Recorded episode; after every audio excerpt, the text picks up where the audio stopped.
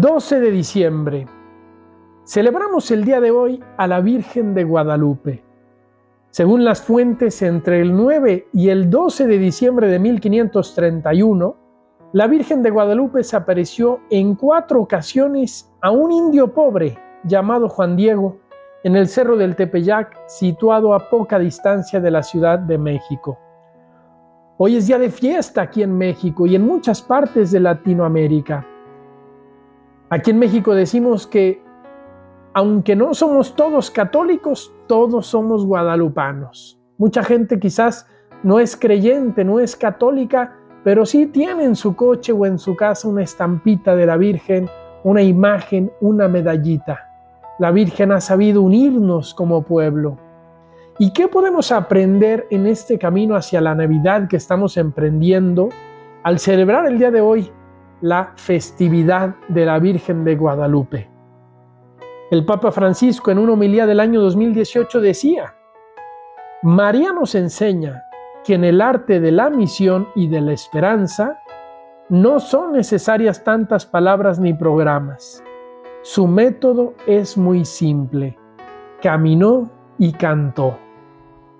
Dos breves ideas que quisiera compartirles en este día siguiendo el ejemplo de la Virgen María. Caminar y cantar. Primero, caminar. Así nos la presenta el Evangelio después del anuncio del ángel. Presurosa, pero no ansiosa, caminó a casa de Isabel. Presurosa también caminó hacia Jesús cuando en las bodas de Caná faltaba el vino y presurosa lo acompañó también en el Gólgota.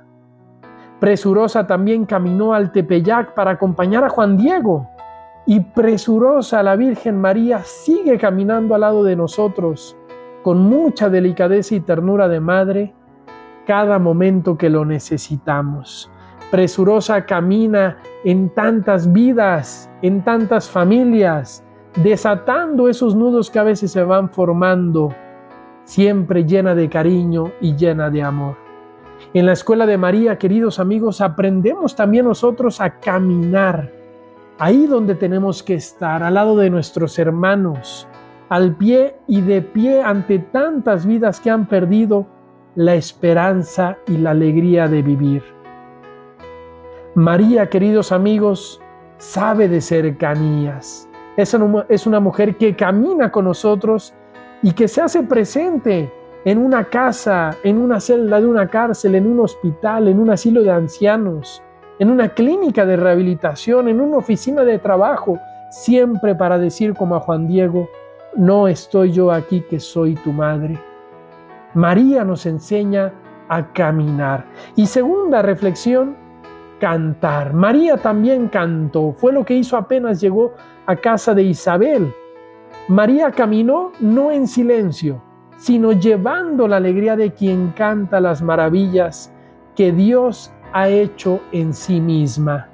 A su paso como buena madre, suscita el canto de los demás.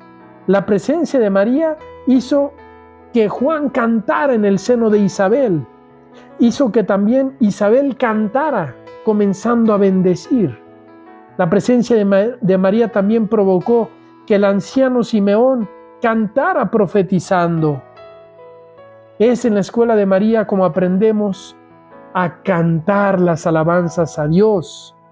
Así lo hizo también con el indiecito Juan Diego y con tantos otros a quienes sacando del anonimato les dio voz, hizo conocer su rostro e historia y los hizo protagonistas de la historia de la salvación.